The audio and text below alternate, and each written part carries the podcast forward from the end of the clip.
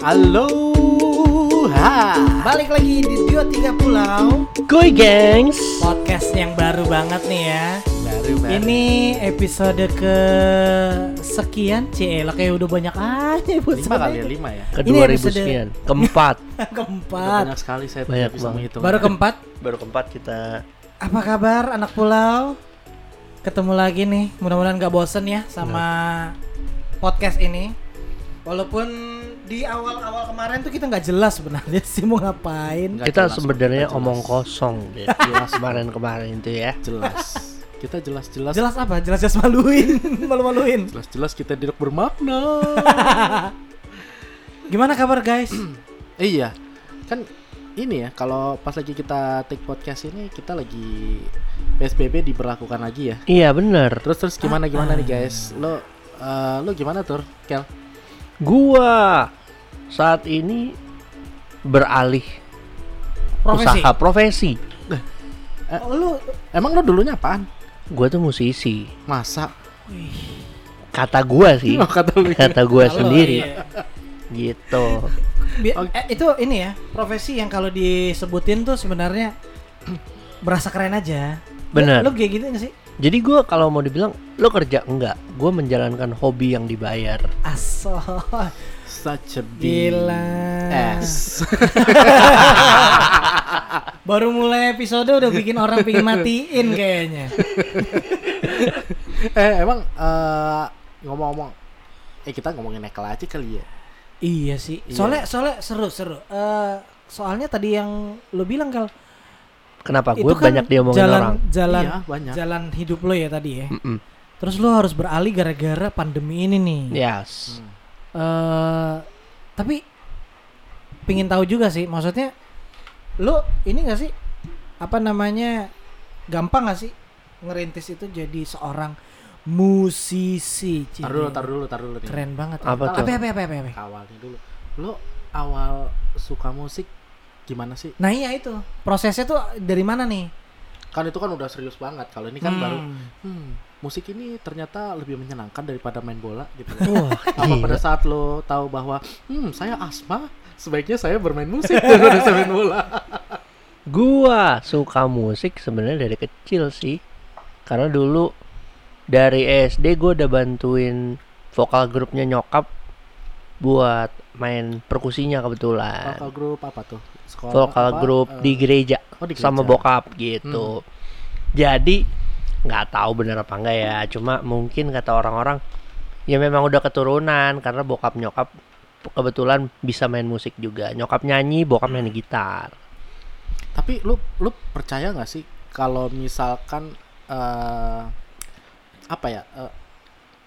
skill lu misalkan lu menjadi musisi gitu, itu lebih ke talent apa lebih ke kerja keras menurut lu? Menurut gua dua-duanya berperan. Talent itu nggak bisa dibohongin, itu tetap ada, maksudnya ada pengaruhnya. Cuma menurut gua itu cuma sebagian kecil. Kalau dipersentasiin kayak 30% kali ya, cuma 30 atau 20 dan 70-nya ya lu belajar kerja keras lo gimana teori, karena kan ya di musik pun ada teori-teorinya kan gitu kan, ada teknik-tekniknya. Tapi kan lo ini juga kalau bicara di luar itu ya masuk akal nggak sih kalau ini buat yang lagi dengerin nih anak-anak pulau nih, Ekel ini kalau dari perawakan sendiri itu udah pasti kalau wah gua tahu nih lo pasti orang Jawa gitu. Bukan. Pastilah. Manado banget. Gila. Farmnya aja udah siatal. Iya banget. Gila. Kamu tahu banget sih. Iya, maksudnya kan orang-orang Ambon, Maluku itu katanya kan kalau udah bicara musik batuk aja merdu gitu, nggak ada yang fales. Lo punya keyakinan ke situ nggak sih? Yakin nggak sih? Itu juga pengaruh gitu buat ya gue nggak tahu ya. Cuma memang gue lihat sih ya, yang sepenglihatan gue sih ya mungkin memang salah satunya ada. Jadi kayak apa? Orang-orang Maluku tuh kayak dikaruniai lah dengan apa bakat-bakat bermusik gitu. Cuma bukan berarti lu harus, wah gue nih Ambon, gue nih Maluku, jadi gue gak perlu latihan. Gak, tetap harus latihan. Jadi menurut gue kerja keras itu di atas segalanya sih. Walaupun ada peran dari, ya mungkin gue keturunan Maluku, memang orang-orang lihat, bahkan mereka pun udah di apa, diberi nama apa, City of Music kan. Oh iya, itu kebanggaannya juga ya. Gitu, jadi memang ada peran, cuma menurut gue tetap kerja keras lebih dominan sih. Oh gitu. Gitu. Ini podcastnya agak serius ya. Iya. Ini mau gue bercandain dari tadi, cuma gue takut. Kenapa takut disalip terbalik. Apa tuh? Apa tuh? Mau gue tanyain. Itu kan musisi. Kalau debt collector, nah berapa tuh? Itu paling kali ya. Berapa persen talenta? Kalau itu sih lo siaran sendiri aja. Gue dari tadi nggak tahan. Tapi jujur, lo pas mau ngerintis dunia musik ini nih, udah langsung diokein sama orang tua atau nggak? Wah enggak. Gue kalau kali kalau kan udah kelihatan kan, iya, udah main musik udah lama, udah apa dibantu bonyok juga, ya kan dari kecil. Tapi kok apalagi yang tadi gue bilang budaya orang Indonesia Timur juga kuat juga tuh soal musik. Ya, ya enggak sih, cuma karena bokap nyokap tuh tetap masih menganggap ya udahlah musik hobi aja. Bahkan gue kuliah pun kan ekonomi. Oh gitu. Walau akhirnya nggak kelar karena ya bentar. Kelar Arthur. Jadi waktu enggak, jawab dulu dong. Tolong. Apa nih? Iya yang tadi benar, lu jawab dulu.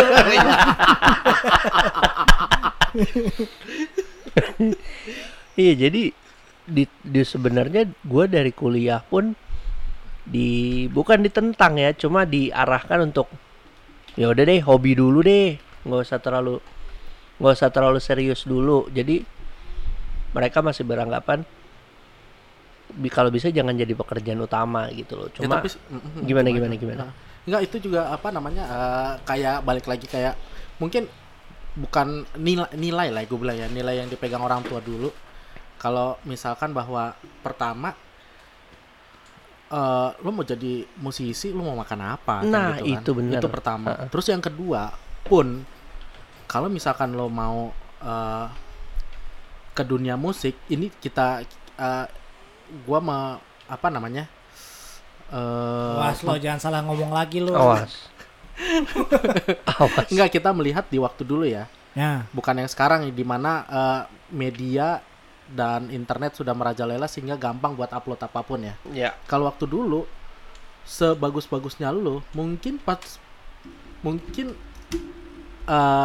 kemungkinan lo untuk rekaman juga kecil karena kalau waktu dulu tuh bener-bener apa namanya cream of the crop gitu loh, apa namanya yang bener-bener bagus gitu baru bisa rekaman gitu.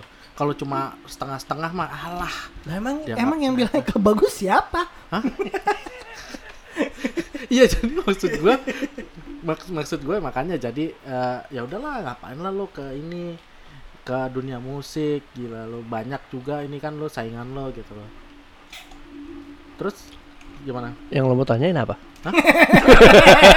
Yang gue mau tanyain. Muter-muter ya. Yang gue mau tanyain. Lo menikah kapan? Ya. Pertanyaannya kayak gini. Oke, lanjut. Pas lo lagi mulai bermusik nih. Lo nyanyi dulu atau main alat musik? Terus kalau misalkan lo main alat musik, lo main alat musik apa? Oke. Gua memang dari awal orang yang sebenarnya enggak pede untuk apa? Bernyanyi di depan mic. Jadi gua akhirnya main alat musik. Masa lu bernyanyi di depan lu? Iya, main bener. Di depan mic. Jadi gua dari dulu main alat musik karena dari kayak tadi gua bilang di awal, gua main perkusi. Jadi memang dari SD itu gue udah mulai main-main perkusi. Itu kan perkusi dilarang. Itu apa aja sih? Dilarang bukan? Apa? Perkusi itu. Iya kan kalau orang belum tentu ngelakuin perbuatan itu kan nggak boleh diperkusi. Eksekusi. Itu persekusi. prasasti kontrasepsi. Nggak nyambung jadinya gue. Persekusi. Keberatan Pak. Ya udah keberatan, ditaruhlah kursinya. Oh iya gitu. Benar-benar. Itu kursi. Permainan yang sekarang lagi ngetris, apa lagi ngetren tuh? Apa? Persekusi itu. Yang Among Us itu kan imposter. Itu persekusi banget itu. Iya kan? Maki-maki. Main games. Padahal loh gue lagi ngapain. Terus ya gimana? Ya gimana apa yang mau tanyain? Kayak tadi pertanyaan. Enggak, itu kan tadi kan lo main perkusi. Perkusi itu apa aja sih? Yang kayak gimana sih alat perkusi? Nah, perkusi itu memang banyak orang belum tahu kalau gue ngomong perkusi. Iya. Apa sih itu? Orang jadi, kan tahu kan drum. Iya kan gitar, drum, bass. Konga lah taunya mah. Perkusi ya konga. Bahkan mereka taunya tuh bukan konga, ya ketipung atau ketipung. Orang-orang di mungkin di karangan gereja taunya bongo sebenarnya. Sekarang tuh ini apa yang lo dudukin kahon. Nah, sebenarnya perkusi bukan kajon ya? Bukan, namanya. Kahon. Kajon tuh suaminya teman kita. Halo kajon tema. Waduh. Jadi perkusi itu sebenarnya alat musik ritmik tuh sebenarnya yang dipukul ya, itu ritmik bisa ya. Ya, ritmik itu tidak bernada. Oh, tidak bernada. Sama itu. Kayak kalau Arthur nyanyi ya? Ya, dia nggak bernada. Jadi Arthur kalau nyanyi itu ritmik. Jadi emang orangnya ritmik banget. Suka yang berbau-bau ritmik. Etnik. Klinik loh. Serem. Wadaw. Terus? Iya, jadi apa?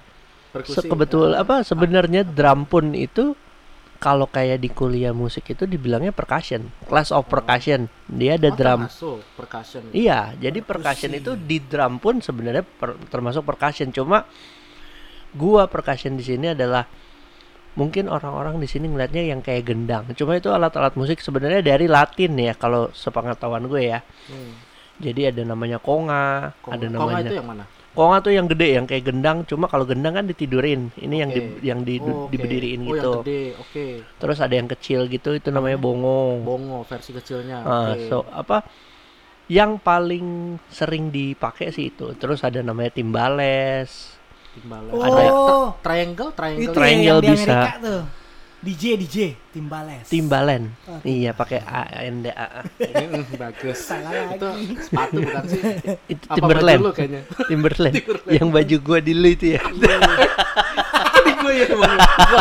Nanti ke gua lagi baju gua. Bajunya si Sam di gua juga kan. Iya. Ya jadi itu perkusi sih. Jadi ada chimes, ada banyak sih. Yang tring. Oh, iya. Kayak suara peri-peri datang gitu loh. Oh, itu. Gitu. Apa itu yang di Instagram Mami Peri, bukan apa? Ya aduh. Yang lagi ngehits ya. Ya gitu. Lupa gua namanya. Ya, jadi sebenarnya alat musik perkusi itu banyak banget. Bahkan gendang pun masuk perkusi itu. Gendang masuk perkusi. Gendang gitu. Jadi yang ritmik dipukul gitulah.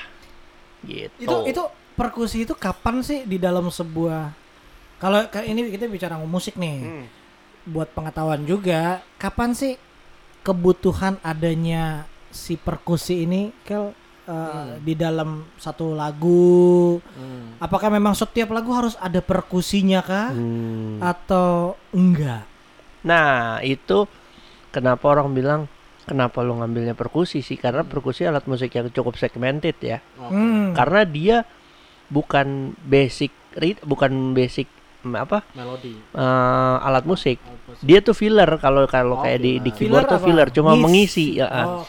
Jadi kalau orang bilangnya nggak ada perkusi nggak apa-apa. Cuma ada perkusi makin keren, makin asik gitu loh, makin manis. Karena ketukannya dia tuh. Kalau di drum istilahnya mainnya di down, di bawah gitu. Nah, kalau perkusi itu harus lawannya dia, jadi di up-nya. Jadi bikin penuh gitu loh. Kawinnya di situ ya. Benar. Makanya ada drum, ada perkusi bukan mereka bentrok ya, tapi saling ngisi gitu. Iya, benar. Kalau apa contohnya apa ya? Jadi Safri Duo. Pada kenal gak sih anak Safri Duo tahun berapa itu ya? Itu udah lama. Itu udah lama.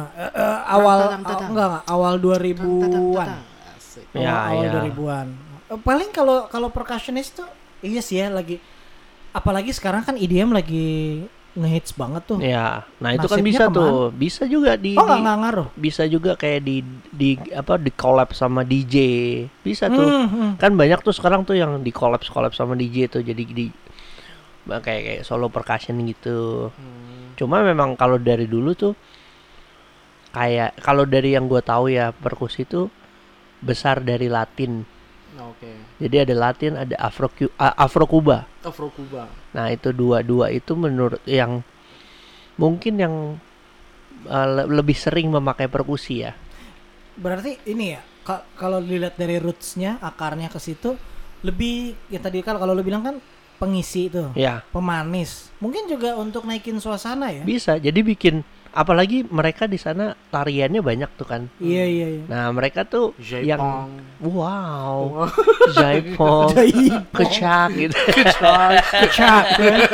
Iya. Semen, tari semen. 12 plate gitu kan. Oh, 12 plate. Oh iya, tari piring ya. Tari itu tari abangnya Loki. Tor.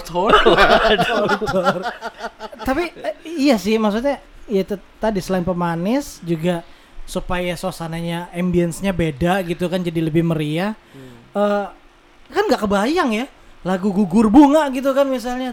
Tolong guru pakai tak. Syukur dari yakin. Itu dihantam mungkin. Itu masih ada satu triangle. Selama itu. Itu juga pas lagi ending lagi udah terakhir. Iya kan enggak selamanya bisa ditempatin juga ya. Enggak ini tergantung. Tapi kalau di Indonesia yang terkenal siapa sih? Perkusionis ya bilangnya. Percussionist. Nah, percussionist nih yang di Indonesia siapa tuh? Sebenarnya banyak. Ada Mas Adi Prasojo. Dia dulu bandnya namanya band Rohani tuh, Giving My Best. Oh, GMB. Okay. Nah, terus ada Bung Georgie. Bung Georgie Tanah Saleh.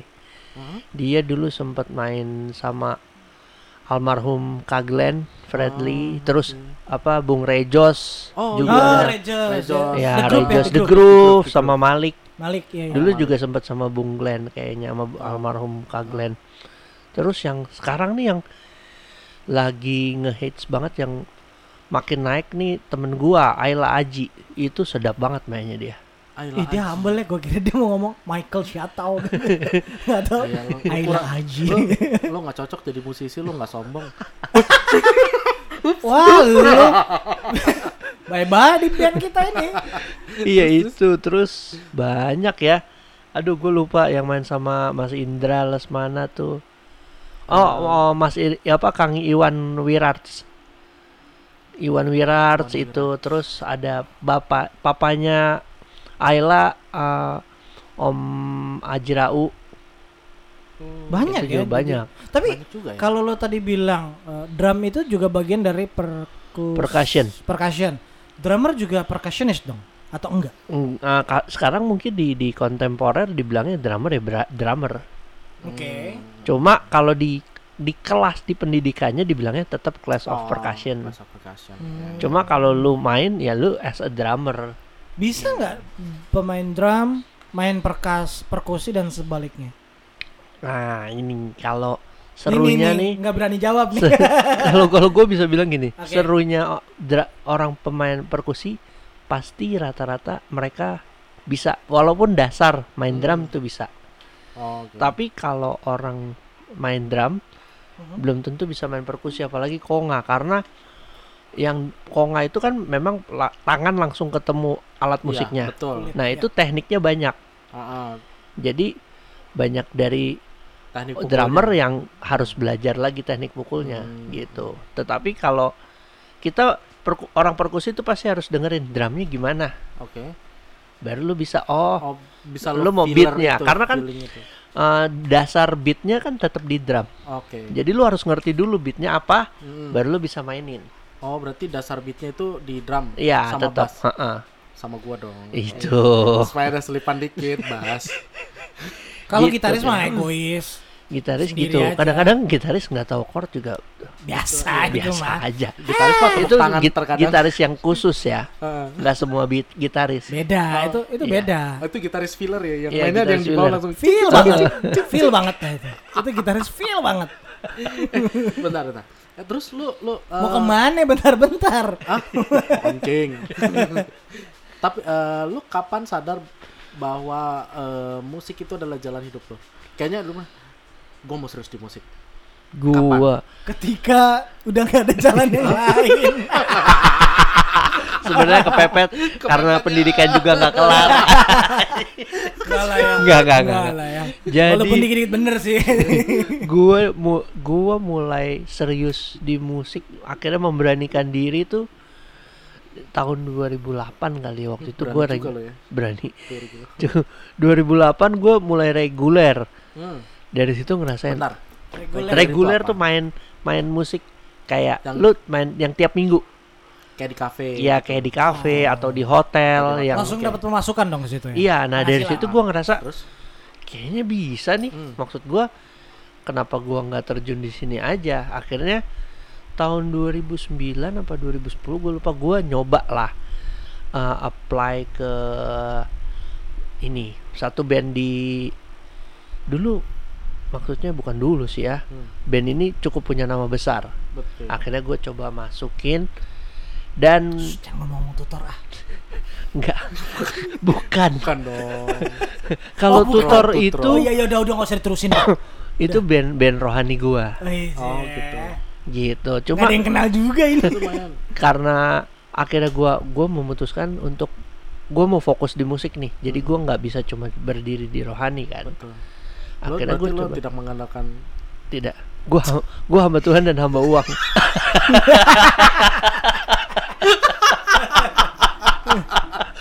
Anda sama seperti pemimpin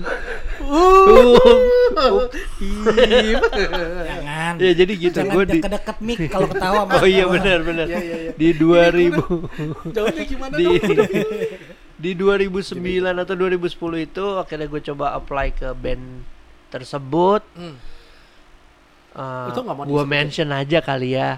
The Cinnamons. Oh, Cinnamons. Gitu. Nah, itu mereka kakak-kakak semua dari Bandung. Akhirnya gue nekat nih.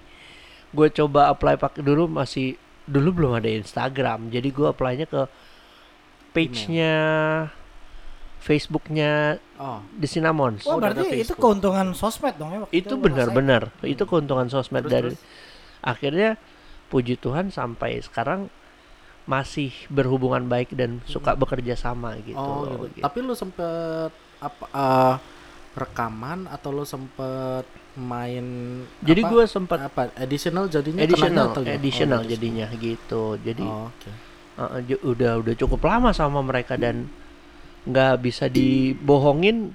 Gue banyak pengalaman manggung. Gue tahu bagaimana dunia musik profesional itu dari mereka. Gitu. Oh gitu. Yoi. Kalau dulu aku pengen jadi presiden. Itu. Apa? Guru lu siapa sih? Ada nggak? Lo guru sekolah musik? Iya, gue dulu private. Kalau percussion gue private. Terus gue sempat masuk sekolah drum juga. Oke. Ya, kalau private gue sama Mas Disto, lupa gue itu percussionist terkenal juga. Mas Disto. Bukan lo udah sebut tadi? Belum. Oh iya belum. Parah lo, lupain aja. Anak murid macam apa? Iya, lupain aja semua. Dan gue mau promosiin bener-bener nih. Mas Disto tuh punya restoran yang enak banget. Restoran ikan patin. Lo mesti pada nyobain. Nggak, tapi sekarang enak patokannya ya. Itu di daerah Cipete. Ya? Sebelum kalau dari Antasari yang Karacepete, sebelum rumah makan Padang yang gede itu. Setelah ya. Yeah. Lewatin itu dulu. Habis itu udah lama banget enggak ke sana. Tahu gua. Punya ini gua. Ilfil. Gua memori gua buruk di situ. Lu dimarahin mak. Lagi tengah-tengah malam malah ngejam. Lu dikerjain. Coba ceritain, Kel. Jadi Pak Sam ini Jigur itu nggak malam banget lagi sih, main. Cuma lagi main. Nggak malam apaan itu udah malam itu. Maghrib coy. Maghrib. Dia yang dimarah. Lumayan malam sih. Malam itu. Malam jam 9-an malam 10. Ya, kita nongkrong di tempatnya Mas Disto tuh nggak pernah sore. Nggak pernah. Karena memang kebenaran Mas Disto juga bukanya kayaknya jam 5 ke atas betul, deh. Iya. Betul. Gitu akhirnya jamming lah, kita main pelan-pelan kan. Terus udah makin malam kita iseng nih. Coba nih Sam, Mas Diso yang ngasih. Waktu itu main GMB. GMB. Mas Diso ngasih tek. Pas dikasih, mamanya Mas Diso keluar dimarahin. Asam. Belum nepok. Apes banget gila. Itulah kenapa saya tidak menjadi perkusionis sampai sekarang. Kalau enggak gue lebih jago dari Michael. Akhirnya kamu balerina ya? Aku tamborin. Ya balerina yang di daerah itu ya. Daerah mana tuh? Tebet ya. Balai tempat orang balerina Sudirman. Waduh. Jauh ya. Agak jauh. Nice try. Boleh. Apa-apa lah, gue kasih nilai ya 6,5 lah. Dari 100. Gitu jadinya jalan gua sebagai musisi. Nah, lu udah ngadepin. Nah, sekarang gini nih. Profesi lu mau enggak mau harus berubah. Ganti gitu ya karena PSBB nih. Tapi itu benar-benar ngaruh banget gak sih buat lu? Iya. Wah, pengaruh banget sih. Dampaknya apa sih? Pengaruh PSBB banget ini? Apalagi kan sekarang gua dari awal tahun punya tempat reguler lah, tempat yang main di kafe gitu. Itu kan di masa PSBB ini akhirnya diliburkan dulu lah, gitu. Dan sebenarnya jujur bukan gua aja sih, cuma kayaknya musisi-musisi kafe itu pada kepusingan juga. Job wedding berarti. Job wedding cancel semua, bahkan gua event juga. Job wedding. Apa lu wedding lu cancel juga wedding lu? MC. Oh MC. Enggak, untuk pantesan gue rasa itu dibatalin bukan karena PSBB. Karena waktu itu kenapa gue pilih MC-nya Arthur gitu. Akhirnya di cancel weddingnya. Enggak gini. Enggak, itu waktu itu kayaknya keluarga mempelai itu dekat sama Pemprov DKI Jakarta. Jadi udah ntar aja PSBB-nya lanjut aja gitu. Iya. Puas. Anda main-main dengan Pemprov, awas Satpol PP. Ya terus gimana ya, dampaknya? Gitu. Jadi dampaknya berarti ya, cancel semua kebanyakan. Nah lu gimana berarti buat hidup lu? Nah gua sementara cicilan celana dalam aja masih cicilan kembang kempis coy. Iya, celana dalam banyak yang gua balikin. Lah iya, ditarik leasing. Iya, harga diri lu kan juga masih belum lunas tuh. Udah nggak ada. Terus ya gimana? Ya gitu akhirnya beralih. Nah sekarang gimana? Usaha kecil-kecilan lah sama nyokap.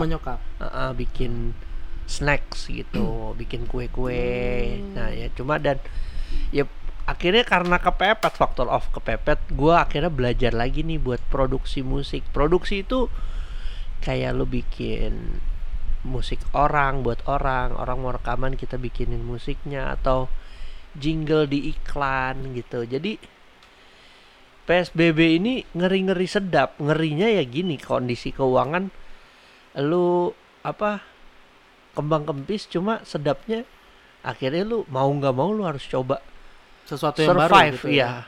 Gimana nih gue mesti belajar the power of kepepet sebenarnya gitu. Tapi lu buat produksi gitu pasarnya kemana? Apa yang lo buat? Nah kemarin akhirnya gue karena nggak ada ya puji Tuhan ya jalannya ada aja kayak waktu kemarin gue belum dalam taraf yang besar, cuma waktu kemarin ada satu penyanyi diminta bikinin coba tolong bikinin beat, gue bikinin. Nah terus iya, itu bisa tinggal kirim file aja ya? Bisa kirim file. Terus ada temen di gereja, temennya adik gue mau ikut pentas nari tingkat DKI, butuh background musiknya. Nah itu gue yang bikinin, gitu-gitulah. Akhirnya mau nggak mau lu belajar. Cuma kan untuk hidup kan, untuk hidup lu sendiri dan keluarga, maksudnya keluarga karena kan lu juga nopang keluarga di rumah kan. Iya. Nah itu ini mungkin bisa jadi info juga nih buat musisi di luar sana nih yang lagi dengerin, kalau ada yang dengerin ya podcast kita. Apa tuh? Cuma apa yang harus dilakuin ketika kenyataannya lu belum bisa bermusik, yang artinya lu nggak bisa dapat duit dari situ. Harus ngapain? Oke. Sadar diri. Gue nanya Eko, bukan nanya Satpol PP. Paling penting lu mesti hancurin gengsi. Musisi itu nggak bisa dibohongin, gengsinya gede. Karena gini, musisi makanya gue bilang musisi tuh kerjaannya kalau lagi enak, enak banget. Lu kerja cuma 2 jam kalau di reguler, kalau lu session player buat artis cuma 45 menit, tapi gaji mungkin, apalagi kalau session ada yang udah sampai kalau orang bilang UMR. Wow. Gitu. Itu wow, satu bulan. Kita itu enggak main. Maksudnya kalau ya kita sebagai musisi itu satu kali main. Asem. UMR gitu. Dan gue pernah ada di fase bodoh gitu, gue bisa bilang karena gue merasa aman nih, gue main besok main lagi, akhirnya lupa diri. Nah ini juga pesan buat orang-orang yang baru mau berkecimpung di musik, jangan ngeremehin lah, dan maksudnya lu harus punya tabungan tetap. Iya. Gitu, belajar buat save money. Orang bilang nggak bisa gue keperluannya gini, bisa. Sekarang tinggal tergantung lo nya diri sendiri ya. Terkadang kalau kata orang tuh yang mahal bukan hidup lo, gaya hidup lo ya. Iya. Gaya jadi hidup. Orang yang salah adalah gini. Ya semakin besar pendapatan kita kan konsumsi semakin banyak. Sebenarnya salah. Yang harus bisa ngatur konsumsi itu ya benar nggak sih? Apalagi lo di ekonomi nih Sam. Betul. Yang ngatur gaya hidup harusnya kita juga. Jangan kita ditentuin sama gaya hidup. Betul. Untuk makan. Sebenarnya bisa kok kita istilahnya kalau nggak perlu makan berat, misalkan kayak snack gitu, roti bisa juga, pai susu.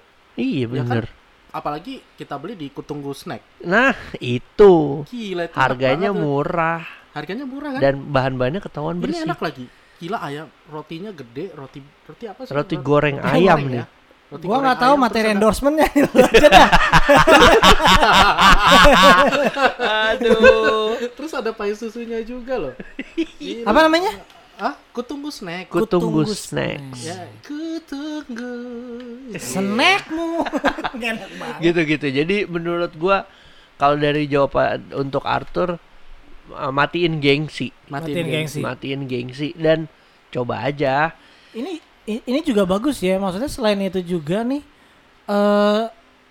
sebenarnya para musisi ini sama kayak ini kan pekerja seni, ya kan, pekerja seni yang dilindungi oleh hak cipta. Ya itu tadi ya, bisa dibantu tentunya ya, jangan piracy lah, ngebajak lagu itu soal hak cipta, tapi juga seperti pekerja seni lainnya itu aktor, aktris. Terus juga sutradara, pemain film dan sebagainya itu pasti punya organisasinya kan, maksudnya. Gila, Anda sangat radio sekali, Arthur. Oh iya dong, harus informatif karena udah terlanjur informatif. Benar. Ini bisa dibilang tema kali ini udah terlanjur serius. Iya, udah informatif banget. Maksud gue gini. Sebenarnya kan nggak sendirian ya, musisi itu sebenarnya nggak sendirian. Yang penting tadi lo bilang ilangin gengsi, terus cari tuh salah satunya bidang usaha yang lain sama organisasi yang ngenaungin musisi-musisi itu. Karena kan dari situ kejaga gitu loh. Namanya profesi. Pendeta aja tuh ada paguyubannya gitu. Iya, bener. Gue di radio juga ada paguyubannya yang menjaga. Ini kita bicara ini ya, maksud gue ini kan lagi pandemi nih, kadang-kadang kan bingung gitu ya, bisanya cuma protesnya bingung, udah protes ke pemerintah gak bisa ngapa-ngapain, apalagi lu punya profesi, pengacara juga ada tuh, tadi yang gue bilang persatuan wadahnya. Kan kita bisa ke situ ya, maksudnya bisa juga untuk dibantu gitu kan. It's not the end of the story gitu kan. Efektif banget gak sih? Hah? Maksudnya efektif gak sih? Kalau gue sih efektifnya coba ketimbang lu cuma diem terus ngedumel sendiri. Iya, maksud gue mendingan lu coba dulu. Iya. Hajar aja dulu, kayak gue ikut program pemerintah aja, akhirnya coba-coba Prakerja. Prakerja. Gimana? Lu coba. Dapat. Oh dapet. Iya, prakerja ya. Prakerja dapat kok. Bisa itu, kan? Bisa. Bisa. Dan di situ bisa cuy. Maksud gua itu lamsam satu kali aja atau tiap bulan gitu. Kalau nggak salah per 4 bulan. Iya. Per 4 bulan. Itu aja. Setiap kali kita ngajuin jadi, sekali abis itu dapat 4 bulan atau kita harus setiap 4 bulan kita harus ngajuin. Enggak, udah. Jadi lu ngajuinnya sekali aja. Lu sekali lu sekali ikut tes. Itu ada tesnya. Terus tes apa? Jadi tesnya di situ. Nah, bahasa Prancis. Wow. Ini di situ bisa pilih. Di situ bisa pilih sesuai minat lu. Lu mau belajar apa? Tata busana? Ada. Gua belajar di sini, justru gua belajar di prakerja ini gua belajarnya di luar musik. Gua belajarnya apa? Berjualan pakai online. Oh, berarti langsung keterampilan ya? Keterampilan. Tapi ada juga pengembangan diri. Banyak. Jadi ada bahasa Inggris. Sam, lo jangan ikut yang pengembangan diri, Sam. Ntar lo terlalu berkembang. Sekarang sudah terlambat sudah. Gitu. Jadi menurut gue dan prakerja ini cukup membantu sih. Kalau gue ya, bukan promosi lo, cuma kalau lo nggak nyoba kan lo nggak tahu. Betul. Okay. Coba aja gitu lo. Okay. Betul. Nah itu dia tadi tuh. Coba tuh jadi posisi tuh, mantap. Fight banget. Fight ya. Ah seru banget. Apa emang serius banget sih podcast kali ini, cuma maksudnya mau ya gimana ya, mau terlalu tadi kita berusaha bercanda gitu kan, cuman I don't think so, karena lama-lama arah pembicaraan suka nggak suka harus serius gitu, bener. Udah bicara pandemi, bukan hal yang konyol lagi. Iya, hadapinnya dengan santai, tapi bukan berarti kita cuek jadinya nggak serius gitu. Ini kan serius nih, bagus sih yang terakhir itu, cuma waktunya nggak cukup. Sayangnya padahal gue pengen ngomong 4 jam lagi. Waduh. 4 jam lagi. Gue pengen bikin lesson. Oh gitu ya. Gitu. Berarti nanti ini podcast ini berbayar gitu. Berbayar. Lu bayar kita maksudnya. Tata boga. Oke. Jadi podcast ini dipersembahkan oleh Kutunggu Snack. Ada IG-nya ya. Ada @KutungguSnack. Oke. Kutunggu Snack itu menghadirkan berbagai macam snack. Iya, setiap kita ngomong Kutunggu Snack dapat roti goreng sebiji. Sesuai yang ada hari ini. Sesuai yang ada. Okay, ingat lah. Ya Mamomi ingat ya. Oke lah, kita harus sudahi dulu nih. Udah namanya? Nih, serius amat. Kita nggak bisa ngomong terlalu serius. Kita nggak bisa lama-lama. Iya, kita nggak bisa lama-lama. Jangan nanti, karena nanti hilang ya. Mereka yang pingin bercanda-bercanda tuh nantilah episode berikutnya kalau masih nggak muak. Nggak kayaknya kita udah sekarang udah kayak mau ngikutin apa TEDx apa? Apa yo? Yang kayak pokoknya TED Talks. Iya itu dia. Udah mulai bergeser ya dari ide awal ya. Tapi nggak apa-apa. Yang pastinya Kel, buat teman-teman musisi sukses karena nggak ada musisi nggak ada yang hibur kita juga kan? Benar. Dan lu nggak pernah bisa hidup tanpa musik, bener nggak sih? Benar. Bangun aja tuh ada musik loh, alarm itu kan musik. Tininit itu nada. Saat ku bangun pagi hari. Lagu ini dipersembahkan oleh tutor akustik.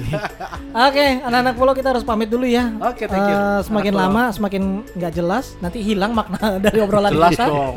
Anda jangan pesimis, kita harus optimis. Yes, benar. Okay, boleh. Makanya biar tambah optimis, jangan dengerin kita, dengerin episode yang berikutnya aja. Ya. Yang ini di-skip boleh, yang ini di-skip boleh. Iya, sampai sini sudahi aja ya. Oke. Nanti kita ketemu lagi di episode 23 Pulau Podcast selanjutnya. Sampai jumpa. Kuy gengs. Gue suruh ngomong lagi nih. Apalagi? Gue kasih dong. Kasih dong. Cut.